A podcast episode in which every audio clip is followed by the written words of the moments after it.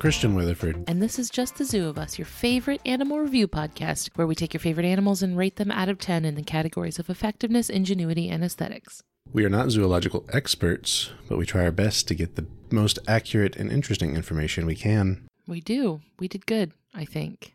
Here's hoping. Put in the work. Uh, it snowed this week. That was big for us. Very big. Big news. A light dusting. I mean, but like the bare minimum you could even consider it to even be snow. hmm hmm But we've lived in Florida for our entire lives up until this point. So Yes, and we weren't expecting any snow in this particular part of Washington. So it was a nice little surprise, and we also played it up because it was the kids' first experience with snow at all. neither kid had ever experienced snow in person. Yeah. So big day for them. Yes. It was really exciting. Perhaps silly to the other folks that have grown up living here, but big deal to us. yeah, it was not that uh, exciting to a lot of people who were like, ugh, now I have to like shovel my driveway. And although it wasn't an amount that would have inconvenienced anybody, I don't think. yeah. It was literally like less than a tenth of an inch of snow. hmm hmm but we were like going outside and walking around in the neighborhood late at night because the snow was falling. We were so excited about it. hmm So we were really playing it up. It was it was a big moment for us. yeah. So I hope that uh, everybody is staying safe and warm during this little surprise Arctic. What, what do you call it? A polar storm? Something is that like what's that. going on? Although I understand our neighbors to the south in the uh, Portland area got it much, much heavier than us. I know, which is weird considering that we're like farther north and it was a little That's more just where that. intense. That's just where that storm ended up. I guess so, yeah. So hope everyone's staying safe and warm. Yeah. I hope this podcast can be like a warm blanket on you, on your ears. It's my turn to go first this week. Okay. I'll have to take your word on it. I didn't check. No, trust me. Okay. And this week I will be reviewing tiger beetles. Okay. Tiger beetles of the family called Cicindelidae, I hope. These were requested by Daniel. Thank you, Daniel. I'm getting my information from a lot of different places, including an article from Arizona State University's Ask a Biologist blog on Mm. tiger beetle adaptations and a 2014 article from National Geographic by Ed Yong, but also a lot of scientific papers that I will cite as they come up, not to give anything away, because there's some juicy stuff in here. Oh, fun. So, if you've never seen a tiger beetle before, they tend to be around 20 millimeters long, which is about eight tenths of an inch. So, just oh, under okay. inch. These are little guys. Okay. I'm, I'm glad you said that because I was imagining something on the size of like a Hercules beetle. Or... No, this is a little guy. Got it. They also tend to be kind of oval shaped. To me, I think they look like you know those like 600 milligram t- Mhm. ibuprofen I got sent home from the hospital with. Mhm, mhm. That they have like that kind of body shape, and then they're known for having really, really, really long, really skinny legs. Oh. Yes, um, but they are a beetle, so they do have those like wings with the little coverings on them. There was a name for those. I forget what it Elytra. Ah. Yeah, pretty cool, aren't they?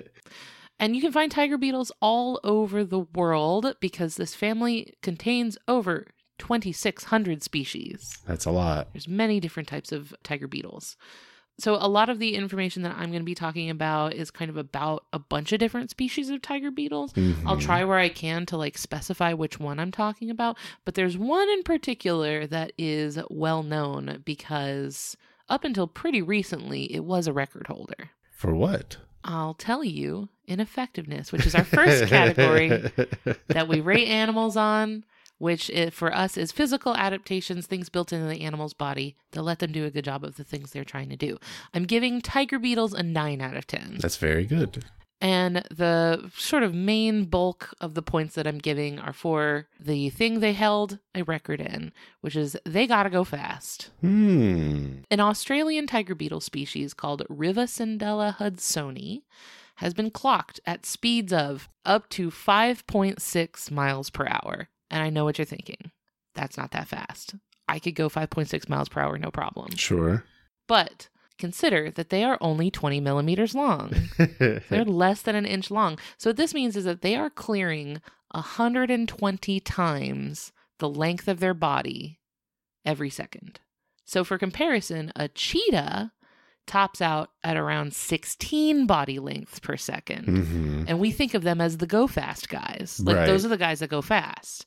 And they're only going 16 times their body length per second. hmm But a tiger beetle is going well over or under 10 times that. Which that makes sense because th- we see this a lot in insects, right?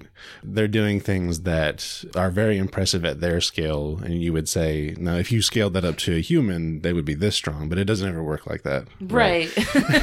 you wouldn't, yeah, if you were to scale them up to our size, they would be dead and crushed under the.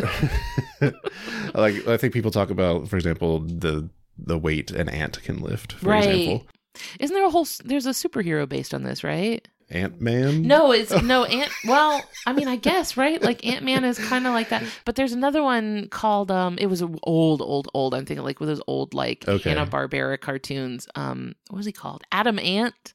Do you remember him? I think so. Yeah. Yeah, it was something like where the idea was like, oh, if you took the strength of an ant and scaled it up to human size, they would be like incredible. hmm Yeah, the tiger beetle is kind of like that. And in fact, the first time I heard of tiger beetles was on this old episode of The Most Extreme, which I've talked Yeah. about on the show before.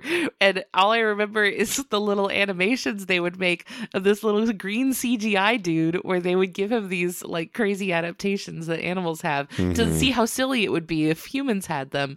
And the tiger beetle one was very funny because Mhm. this man was going quite fast. So, just for a little bit of fun comparison, if I, a human being at five foot seven inches tall, were to run as fast as a tiger beetle, I would run 456 miles per hour. wow. Yeah. So, while yes, on foot, I would smoke a tiger beetle in a foot race, Mhm, but mhm. uh, if you were to shrink me down to their size, it wouldn't even be a competition. I don't know. I wonder what would happen. I don't know. Nothing good. Now, this was believed to be the fastest land animal in terms of relative size. Mhm, mhm. Until 2014, when a mite from California with the scientific name Paratarsotomus macropalpis was documented absolutely booking it at a breakneck 30 centimeters per second, which once again doesn't sound that fast, but it is Mhm, mhm. 322 body lengths per second.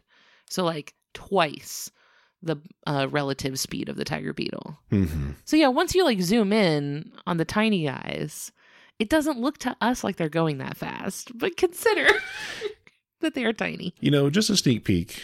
I also have an animal with questionable record holding definitions. We love a loophole.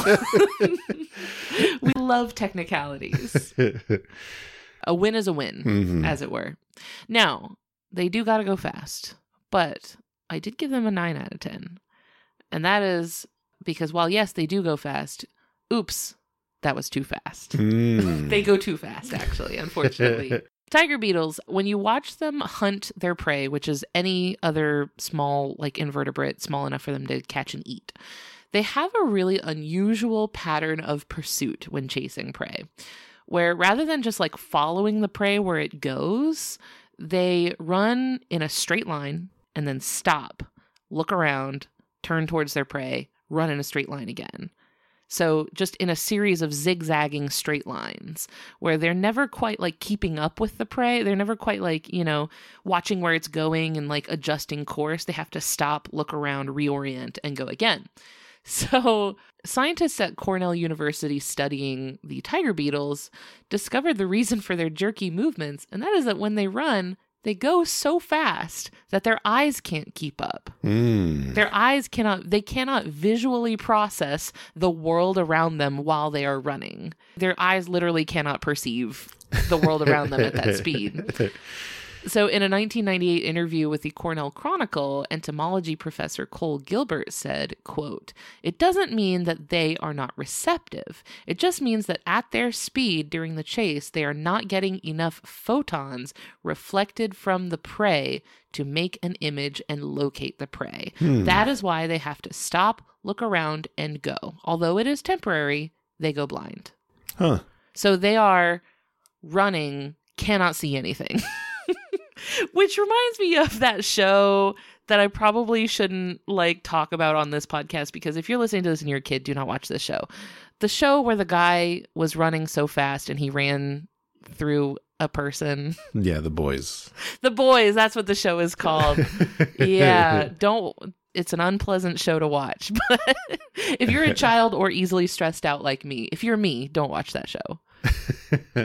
But that's kind of the idea is that you run and you can't really see where you're going. and and they're not aiming for where the prey is going, just where they're at. Is that what they're doing? It seems like it. Okay. Yeah. So they they have to do it a few times. So it does slow them down, right? They can't just go straight for the prey. They have to zigzag a few times to get there. But they go mm-hmm. so fast that nothing can outrun them like that. So even zigzagging, they can still catch what they're going for. Well, it sounds like as as long as you're not going straight, you'd probably be okay. Well, here's the thing. You don't even have to like zigzag or turn or anything. All you have to do is hold still. Because if you stop, they could pass you oh, or like not know where you went because they're like looking for where they think you're going to be. oh, And if you stopped, they don't know where you've gone. So like prey can escape a tiger beetle by just not moving, mm, mm. which seems like a flaw in the approach. So you just deploy the camouflage while they're you know hyperspace traveling. they should have done that in Star Wars. Use your hyperspace and then and then cloak. And that's how they could have gotten away from whatever that chip was with, yeah. with the zoomies hmm through the space. Um Roll credits. yeah, the, the movie would have been over so fast. It would have been just the one movie. Now, this isn't like the only tool in their kit. Some tiger beetles are full of poisons, like cyanide.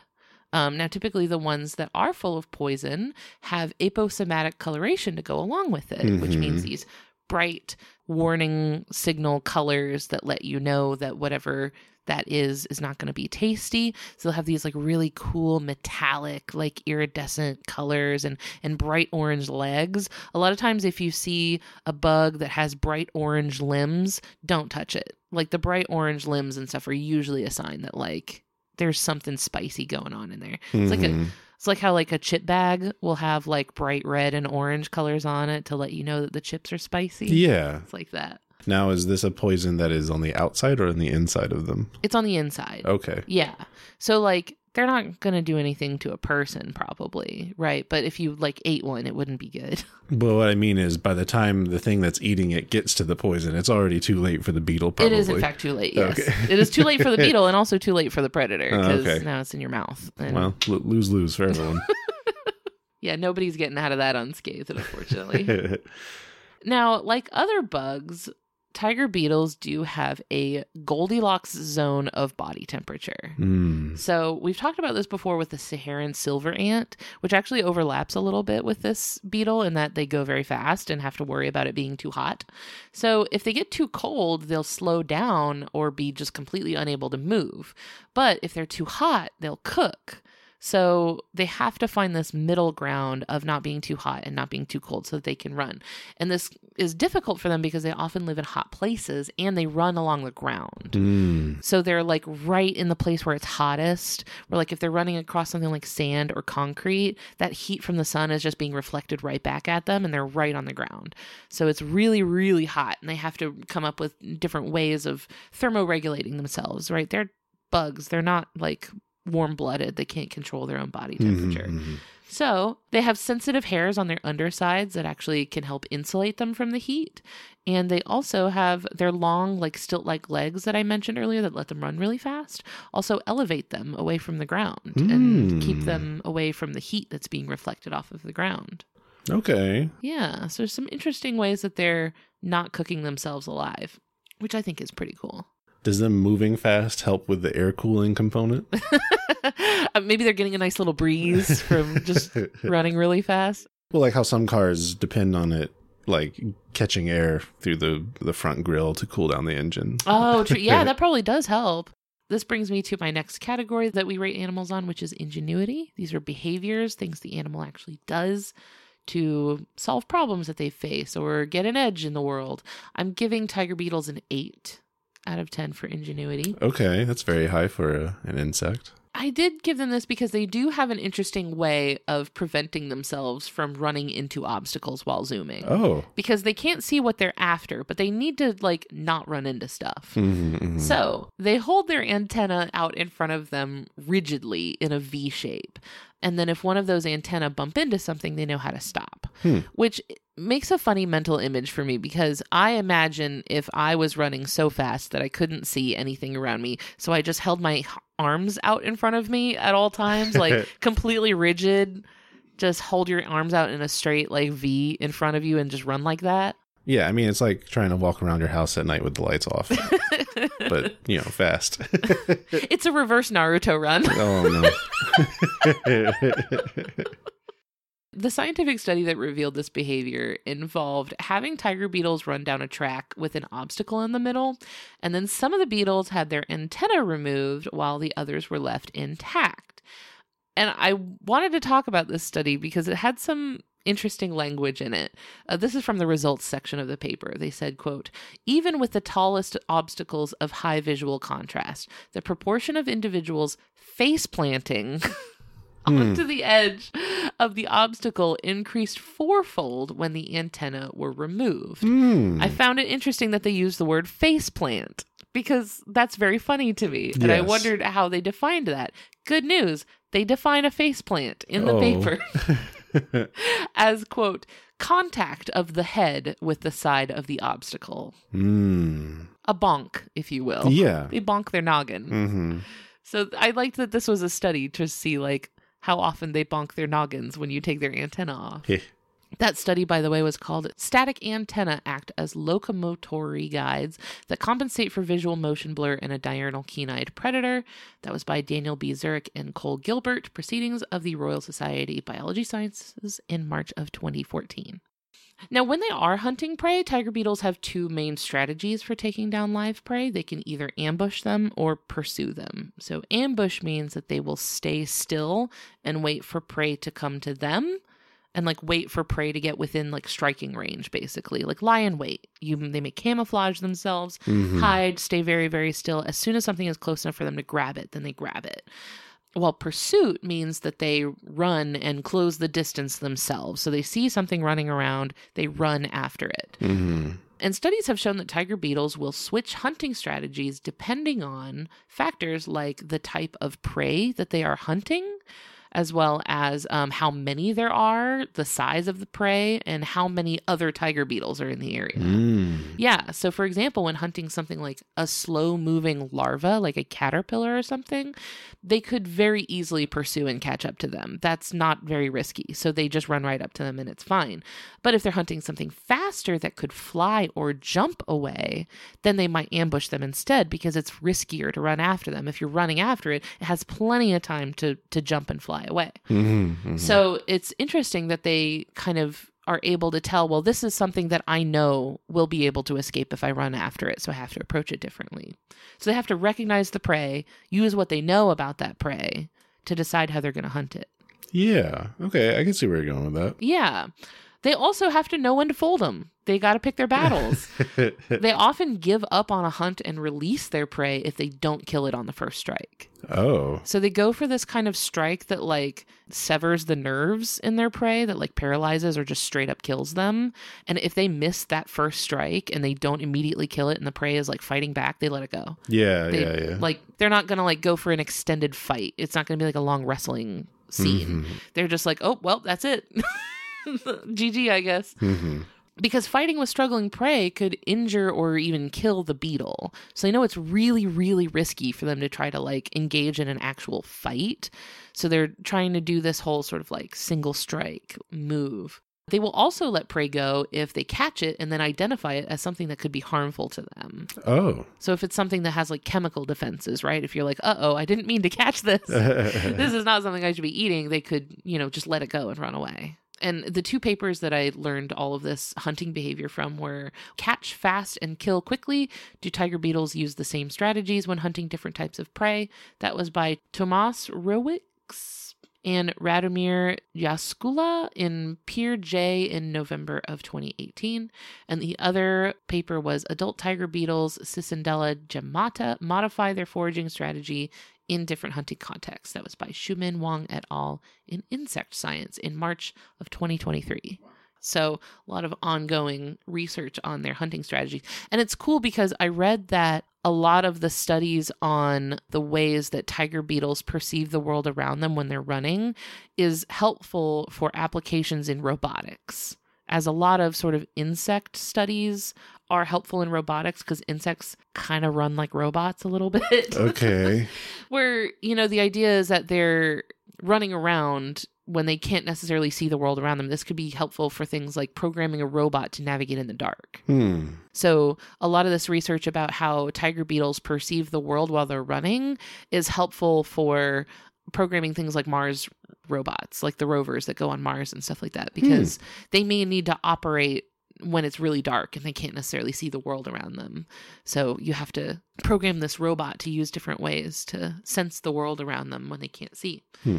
So I think that's cool, like the applications of insect behavior in like robotics and stuff. It's really interesting. Yeah. This brings me to aesthetics for the tiger beetle. I'm giving them an 8 out of 10. Legs for days. Long, very impressive legs. They run Mhm. so fast. A lot of them, like I mentioned, are like this iridescent metallic look. They look like little jewels. That is just beautiful to me. I love that. They're not all like that. Some of them are more built for camouflage. So some of them might be like a sandy brown. Some of them might be like more dull colors because they're meant to blend in and not to stand out. So not all of them look as flashy. The face is also bad. The face is not good. Oh. Yeah, the they often have these huge eyes that like bulge out of the top of their head. It's not like elegant. it looks cartoonish and like really weird. It's not cute. And then the mouth situation is a mess. Like I, it's incomprehensible. Huh. It's it's Lovecraftian what what's going on with their mouth parts. I I wanted to like lean in a little bit to like see what's going on with their like mouth and immediately I was like, no. No, that's okay. I'm okay with not knowing about that.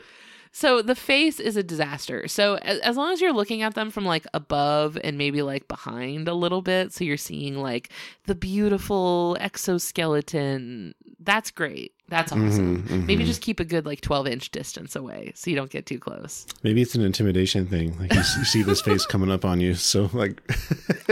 I mean, if you see a tiger beetle coming after you, it's all that's like it's like Slender Man. Like it's not good. Now, the University of Florida's Entomology and Nematology Department describes uh, a particular Florida species as having, quote, the unique characteristic of giving off an odor quite similar to juicy fruit gum. oh. So I guess this one special Florida tiger beetle smells like juicy fruit gum. Huh. Yeah, so maybe, I don't know, try sniffing some beetles. That's the only, like, mention I found of a smell, but that's science, baby, right? Like, go out there, sniff some beetles. I mean, let the world know. What do they That's smell like? probably not the association you want, though. if I eat this beetle, I can have 30 seconds of flavor. I mean, I'd rather just eat the juicy fruit gum, right? Like, there, it's more accessible to me and let and more pleasant. Yes. I don't know. Try sniffing some beetles. That's my takeaway for this Mm, episode. mm. Now, this is usually where I talk about conservation status. This is a whole family of beetles. There's, I mean, conservation wise, there's nothing I can really say about that. I will say that since they are voracious predators of just about anything small enough to kill, and yet they don't have any means of stinging or biting humans. I Mhm. mean, they could bite you, but like it's not going to be a medically significant bite or anything like that. Uh, they are considered great natural pest control and beneficial predators to have around. So if you've got little tiger beetles scurrying around in your garden, that's your little security guard. They're gobbling up the other stuff that might threaten your plants. So Termites, done. Mosquitoes, out of here. I wish. Well, no, because the, the mosquitoes are mostly like, you know, they're going to be in the air or they're going to be Mhm. in water or something like that. So they're not going to be crossing paths with Well, tiger beetles. You give them little ramps. And then Oh, sure. You just wind them up and. they launch off these ramps. Well, I mean, keep in mind they can fly. Like Oh, tiger right. beetles can fly. they don't do it a lot, but they can. So, like, if something is chasing them, right, they Mhm. can take off and fly away if they need to. Ah, okay. it's not their preferred means of transportation, but they Mm, can. mm. But I mean, they're much faster, I think, on foot. So they're not. But they're not going to be chasing down a mosquito. I don't think. I believe in them. Yeah, go get them. and those are tiger beetles. well, thanks. Thank you. Let's take a quick break to hear from our friends on the Max Fun Network, and then let's talk about your animal. Yeah. Most of the plants humans eat are technically grass. Most of the asphalt we drive on is almost a liquid. The formula of WD 40 is San Diego's greatest secret. Zippers were invented by a Swedish immigrant love story. On the podcast Secretly Incredibly Fascinating, we explore this type of amazing stuff. Stuff about ordinary topics like cabbage and batteries and socks. Topics you'd never expect to be the title of the podcast Secretly Incredibly Fascinating. Find us by searching for the word secretly in your podcast app. And at MaximumFun.org. I'm Dan McCoy. I'm Stuart Wellington, I'm Elliott Kalan. and together we are The Flophouse, a long running podcast on the Maximum Fun Network where we watch a bad movie and then talk about it. And because we're so long running, maybe you haven't given us a chance. I get it, but you don't actually have to know anything about previous episodes to enjoy us. And I promise you that if you find our voices irritating, we grow endearing over time. Perhaps you listened to one of our old episodes and decided that we were dumb and immature. Well, we've been doing this a while now. We have become smarter and more mature, and generally nicer to Dan. But we are only human, so no promises. Find the Flophouse on MaximumFun.org or wherever you get podcasts. So, darling, what animal do you have for us this week? This week I'm talking about the giant siphonophore, scientific name Praia dubia. This is a beautiful name. It is. For people that come to this show looking for D&D character name Mm. inspiration, that's a good one. Last Mhm. week it was Lynx Rufus. This week it's Praia Dubia. There's always a good character name idea. Yes, for sure. And this species was submitted by Aaron Frank and Kelsey Muir.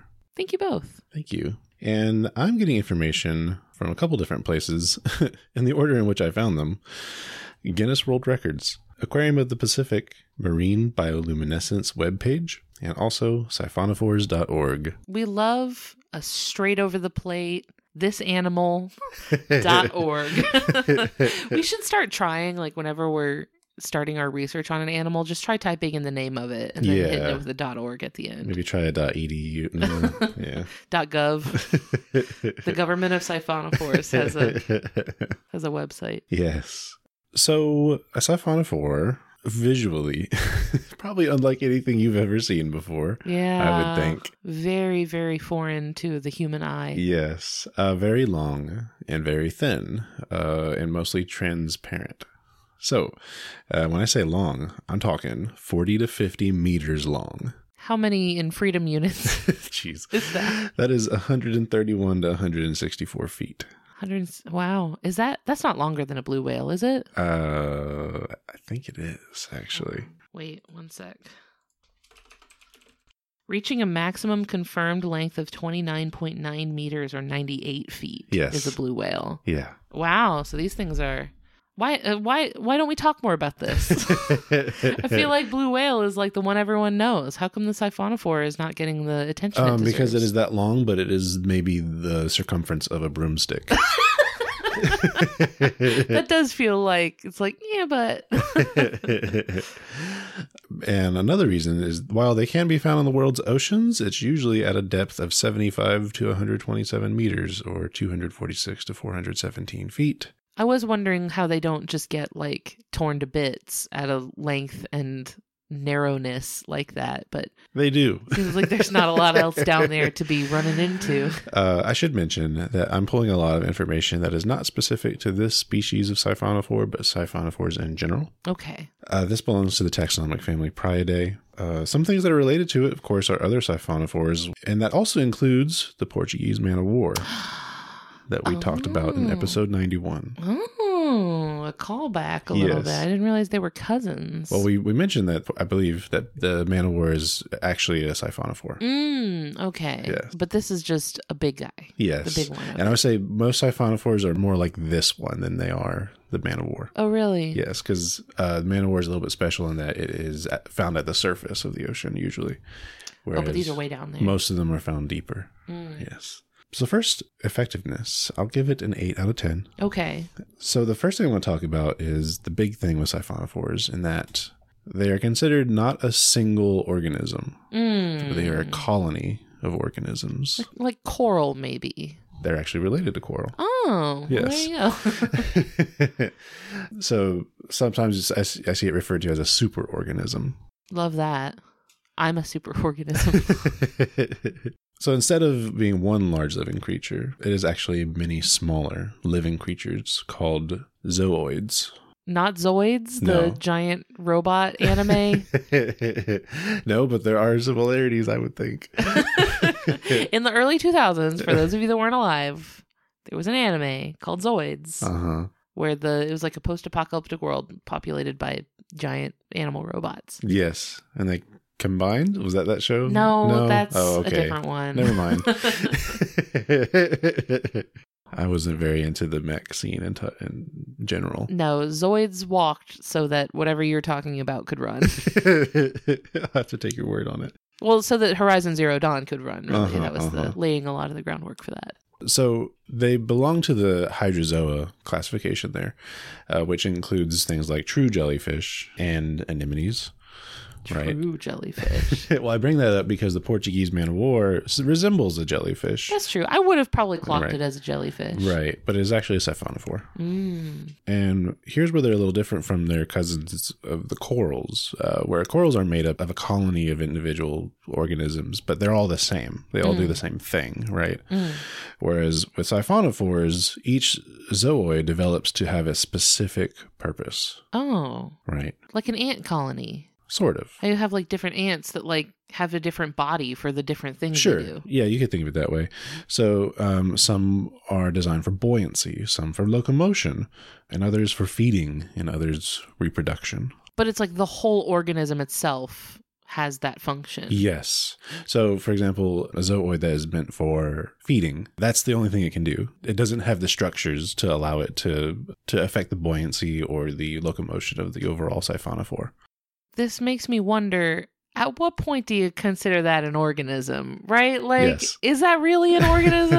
or it's kind of like the cells in our body, right? Like, So, I'm glad you bring that up because I spent uh, an embarrassing amount of time contemplating this, having something of an existential crisis. so, first of all, the zooids themselves are by at that level; those are already multicellular organisms, okay, right? it cells all the way down.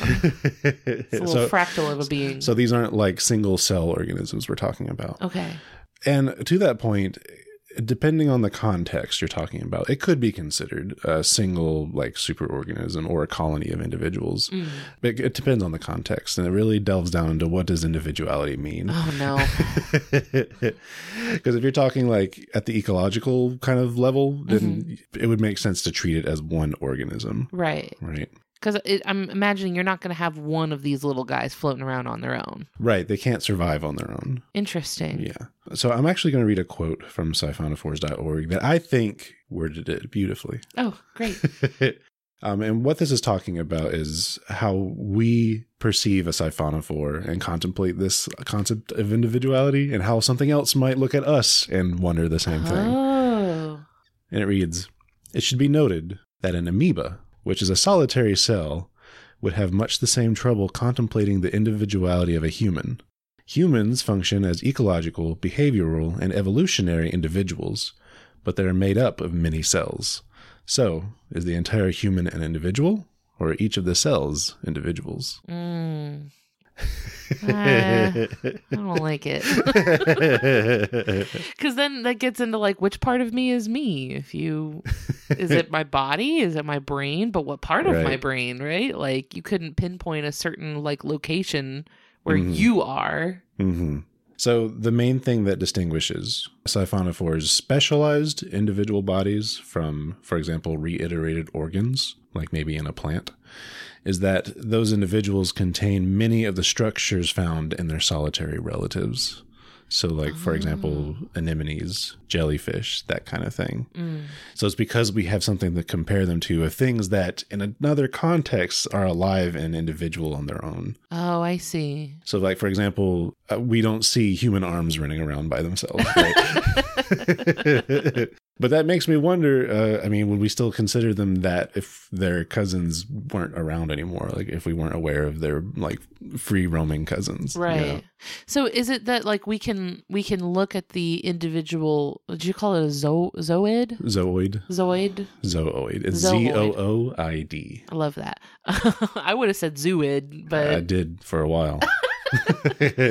so if you like zoom in on one, hmm you will see that it has like all of the different structures within it that you see in other like Mhm. individual jellyfish or individual Right. Because this is not, it's, it's a colony in that it starts from one that kind of buds into more. Mm, It's not like it was a ton of individuals that came together and coalesced. I see. You got to Yeah. kind of start from one. hmm So it would like you wouldn't zoom in on human body cells and see that each cell has its own like brain and heart. hmm They don't have the same like structures. Right. Interesting. So yeah, it's it's an interesting topic, and and some contexts that distinguishment doesn't matter. But Now- Now to further the thought experiment, uh huh. if it say perhaps lost some zooids along the way Mm-hmm. and then grew new ones and then eventually over time lost all of the original zooids and, and had grown entirely new ones, is that a new one or is it the same one?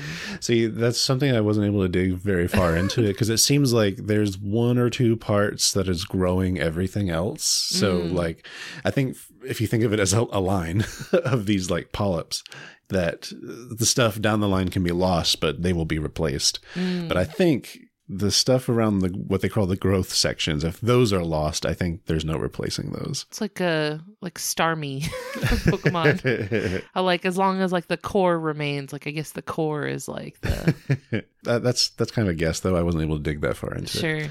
you Um, weren't you weren't predicting my question about the siphonophore of Theseus. Yeah, yeah. I had hoped. a lot of that information comes from CreatureCast and their video "How Siphonophores Grow," which is associated with Yale and Brown universities. Awesome. Uh, their life cycle, we kind of touched on this a little bit. So each zooid of a given siphonophore all descend from a single fertilized egg, which also means every individual in there is genetically identical. Hmm. Okay, a clone army. We love a clone army. so that starting egg turns into a protozooid that buds, creating the stem and other polyps and medusa that grow off of it. So I should talk more about what it looks like.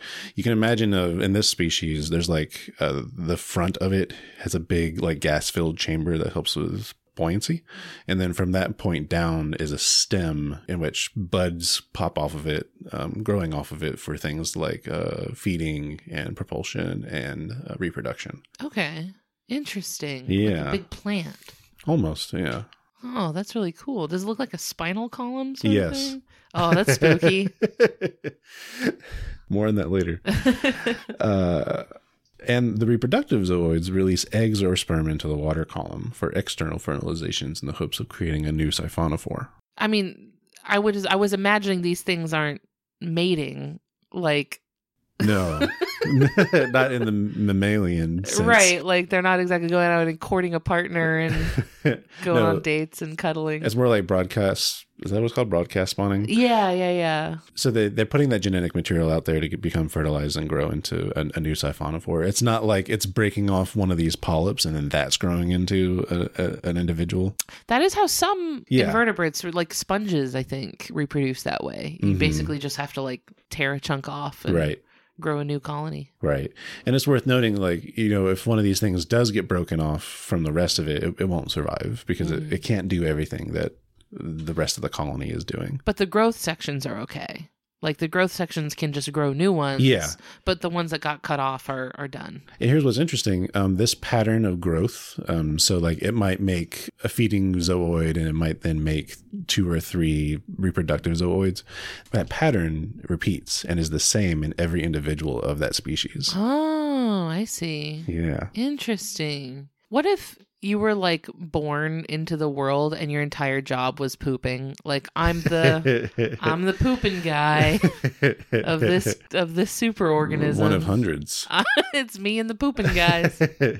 We're all for pooping. yeah. It's like Finley's been saying this thing recently where he says, I'm not a sharing guy or like I'm I'm I'm a, I'm a, I'm a watching TV guy right now. Like if he wants to do something, he says like that's the guy he is. Sometimes I feel like I'm not a doing stuff guy. That is they, they they do the one thing. That's the guy they are. yeah. As you might guess from one of my sources, they are bioluminescent. Oh yeah, I did hear this a little bit. I was gonna wait patiently. now, just to touch on what that means, it means they create their own light versus the term biofluorescent, which means absorbing one light wave and then emitting a different light yeah, wave.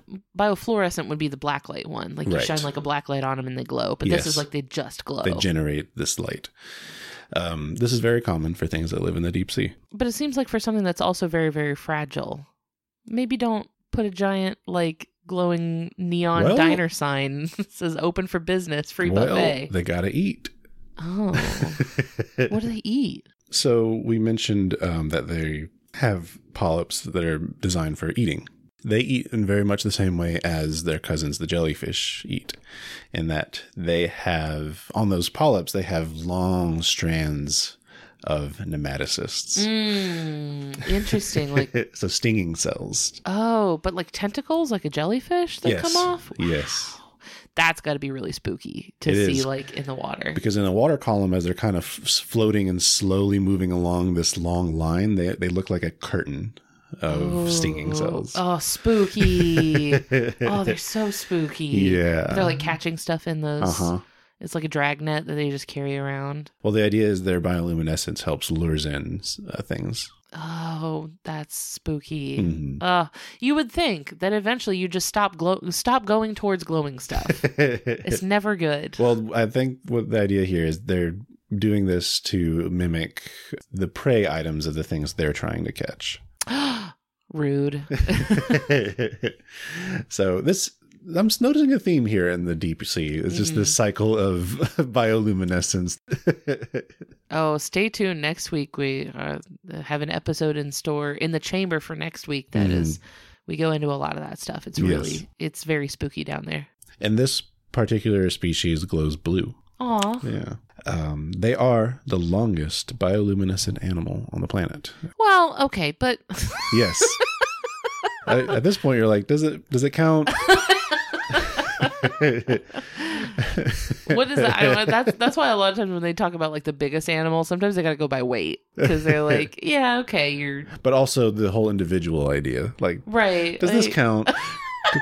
Because if I line up hundred elephants, That's the biggest animal. They're all touching. It's fine. so that that was according to the Guinness World Records.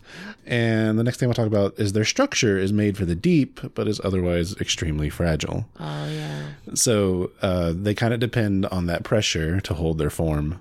Oh yeah. We see this with with deep sea animals. Uh, yeah. So they're kind of soft. Well, they're just like jellyfish. They're pretty much entirely gelatinous. Mm. Even more so in that if they are pulled up to the surface, they pretty much pop into just a pile of unrecognizable goo.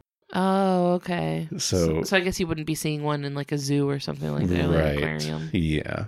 So, you know, good observations of this species and other species that are in deep are in the deep sea really didn't happen until technology allowed us to go down to where they're found. Right, because that's not for us. we weren't supposed to see that. we were definitely pulling them up, but didn't know what they were or Oh, it's this weird shoelace I found. or what their normal like composure is, you know. yeah. I mean, w- when you talk about things like jellyfish, they're like mostly water, Mhm. right? So once they pop, there's like there's nothing. They're just empty. and we touched this on this already, but they have those long tentacles of nematocysts where they'll when when it comes into contact with something, it'll fire that stinging cell into whatever that something is. Yeah. In the hopes that it's, it is a prey item and it'll either, you know, immobilize or kill whatever that prey is to then be, you know, pulled into the feeding structure and absorbed. You better hope it kills. if you're one of those little guys, you better hope it kills you because otherwise you have a very disturbing couple of minutes left in your life. hmm Reminds me of the Sarlacc from Star Wars. A lot of things remind you of the Sarlacc from Star Wars, though. Always thinking about that Sarlacc. It's your Roman Empire. so that wraps up effectiveness. Moving on to ingenuity, I'm giving a three out of ten. That's generous. That seems very kind. They're able to move. Um, The big. That's a big get for them. not all their cousins can say the same thing. That's true, that's where true. they're just at the mercy of outside forces. We love being able to move. That's Yeah. great. I think that's one of the criteria for being considered an animal. so, and at those depths, you really have to be because the food density is not such that you can just freely float and hope for the best. yeah. So that being able to move and then also having a lure component is is really what helps them in that Mm-hmm. depth. That's about it there. You gave them three points for being able to move. and hunt, they're hunting. they're predators. Are we calling that hunting? we're, we're throwing them a lot of bones here. it kind of reminds me of the what was it the the freshwater clams we were talking about Mm. that evolved to, to look like fish tails. Oh, the mussels, the freshwater mussels. Yes, that's what it was. The mussels. that was much more impressive mimicry. but it was interesting because like the yes they look like them, but they would never know that. Oh, right? that's true. Like they don't know why. They lack the organs and perception to know that. It's Right. just it just happened to work, and that's what got reproduced. Yeah, like they don't know why they look like that. They just look like that, and it works for some reason. So I wonder if something similar is going on. Like, do they? does the does the siphonophore have the capability to understand what it's doing is resulting in catching prey, or is it that's just what works? It's like how like folk medicines that like stumbled into the correct like Yeah. treatment for something even though we had no way of understanding like the mechanism for the illness like before like germ theory and stuff Right. no way of understanding why we were getting sick but like it's like i don't know this thing i'm doing seems to help Yeah, yeah. And then people still try to go for it nowadays. it's like there's no way to know. yes, there is. maybe someday the siphonophores will develop uh, an ability to see the world around them and understand why they look the way they do I'm giving a seven out of ten for aesthetics. For which part are I you saying think they look like a quirky string of Christmas lights. Oh, that's a whimsical way of describing it. I guess it is kind of like it's kind of a little bit out of fashion now, but for that period of time where everything was just fairy lights, Mm, mhm. like if you wanted to make a room look really cute, you just throw up some fairy lights and like that was it. That was like the moment. yeah. It's fairy lights. Uh huh. Fairy lights of the ocean. Yeah. They do also kind of look like the giant spinal column from the end of Attack on Titan. How dare you? Oh, no, that's funny. That's fine. did I- you also have that in your notes? Yeah, it's, Oh. it says Attack on Titan tie-in. Um, Fill in as needed.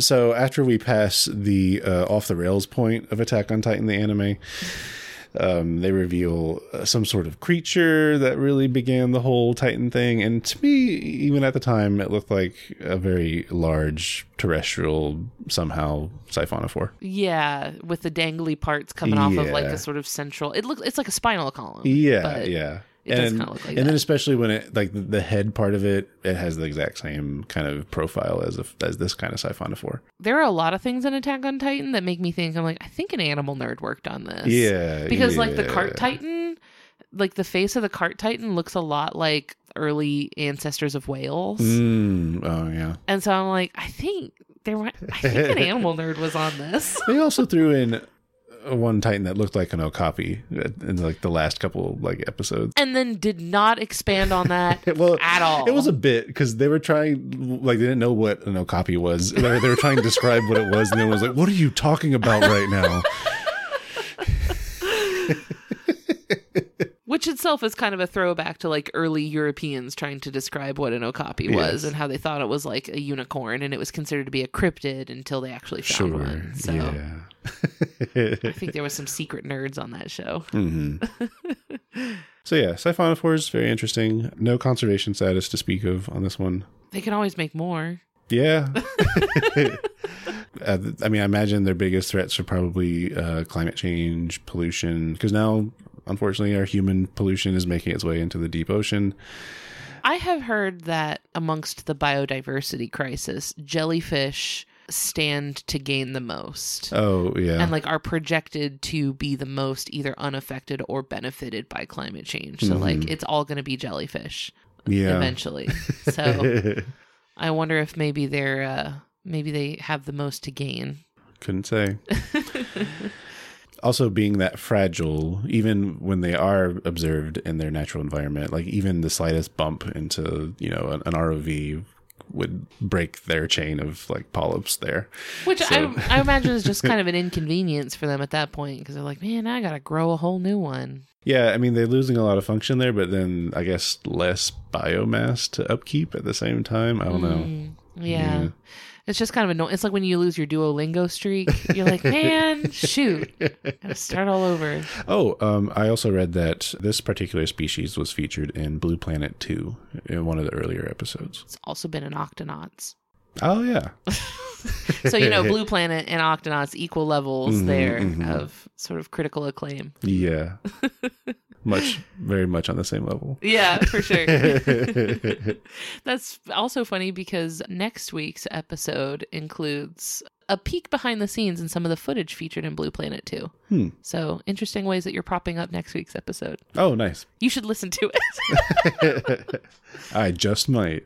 okay, that'd be Um, nice. And if you're interested in learning more about siphonophores, like I mentioned earlier, siphonophores.org is a good one. And uh, Marine Bioluminescence webpage as well, which has ties to the University of California of Santa Barbara and MBARI, or let's see if I remember it, You know what it is. the Monterey Bay Aquarium uh huh. Research There you go. Let's, Institute. yeah, you got it. I just left the acronym and didn't spell it out in my notes. but see, we've come across it so many times. I know Mm-hmm. you know it by heart. Where you're on a first name basis. A lot of the footage you'll find today of, of siphonophores comes from those those research teams in the Monterey Bay area. I mean, they're the ones piddling around down there, Yeah. taking videos of stuff. So yeah. yep.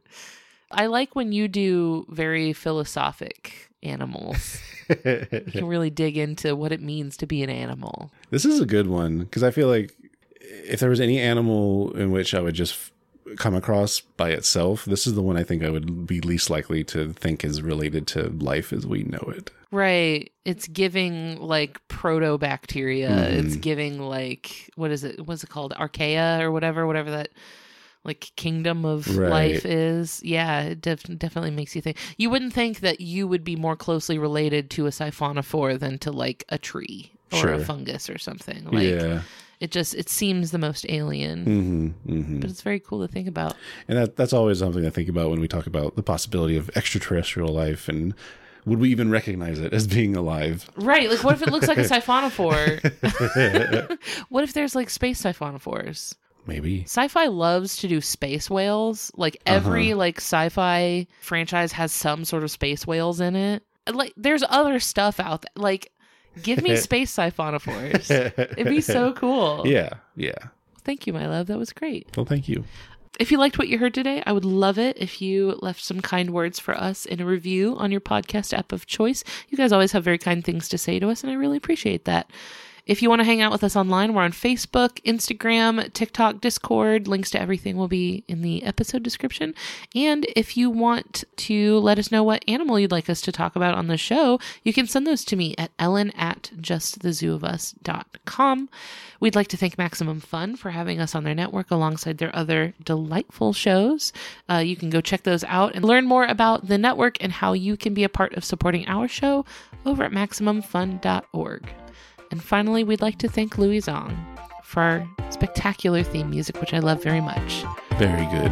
Thanks, y'all. We'll see you next week. Bye. Thanks. Bye.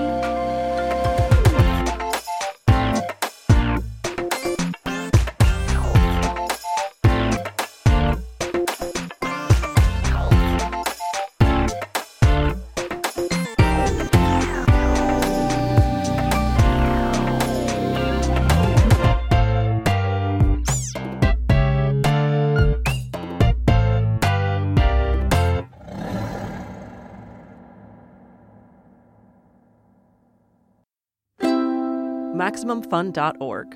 Comedy and culture. Artist owned, audience supported.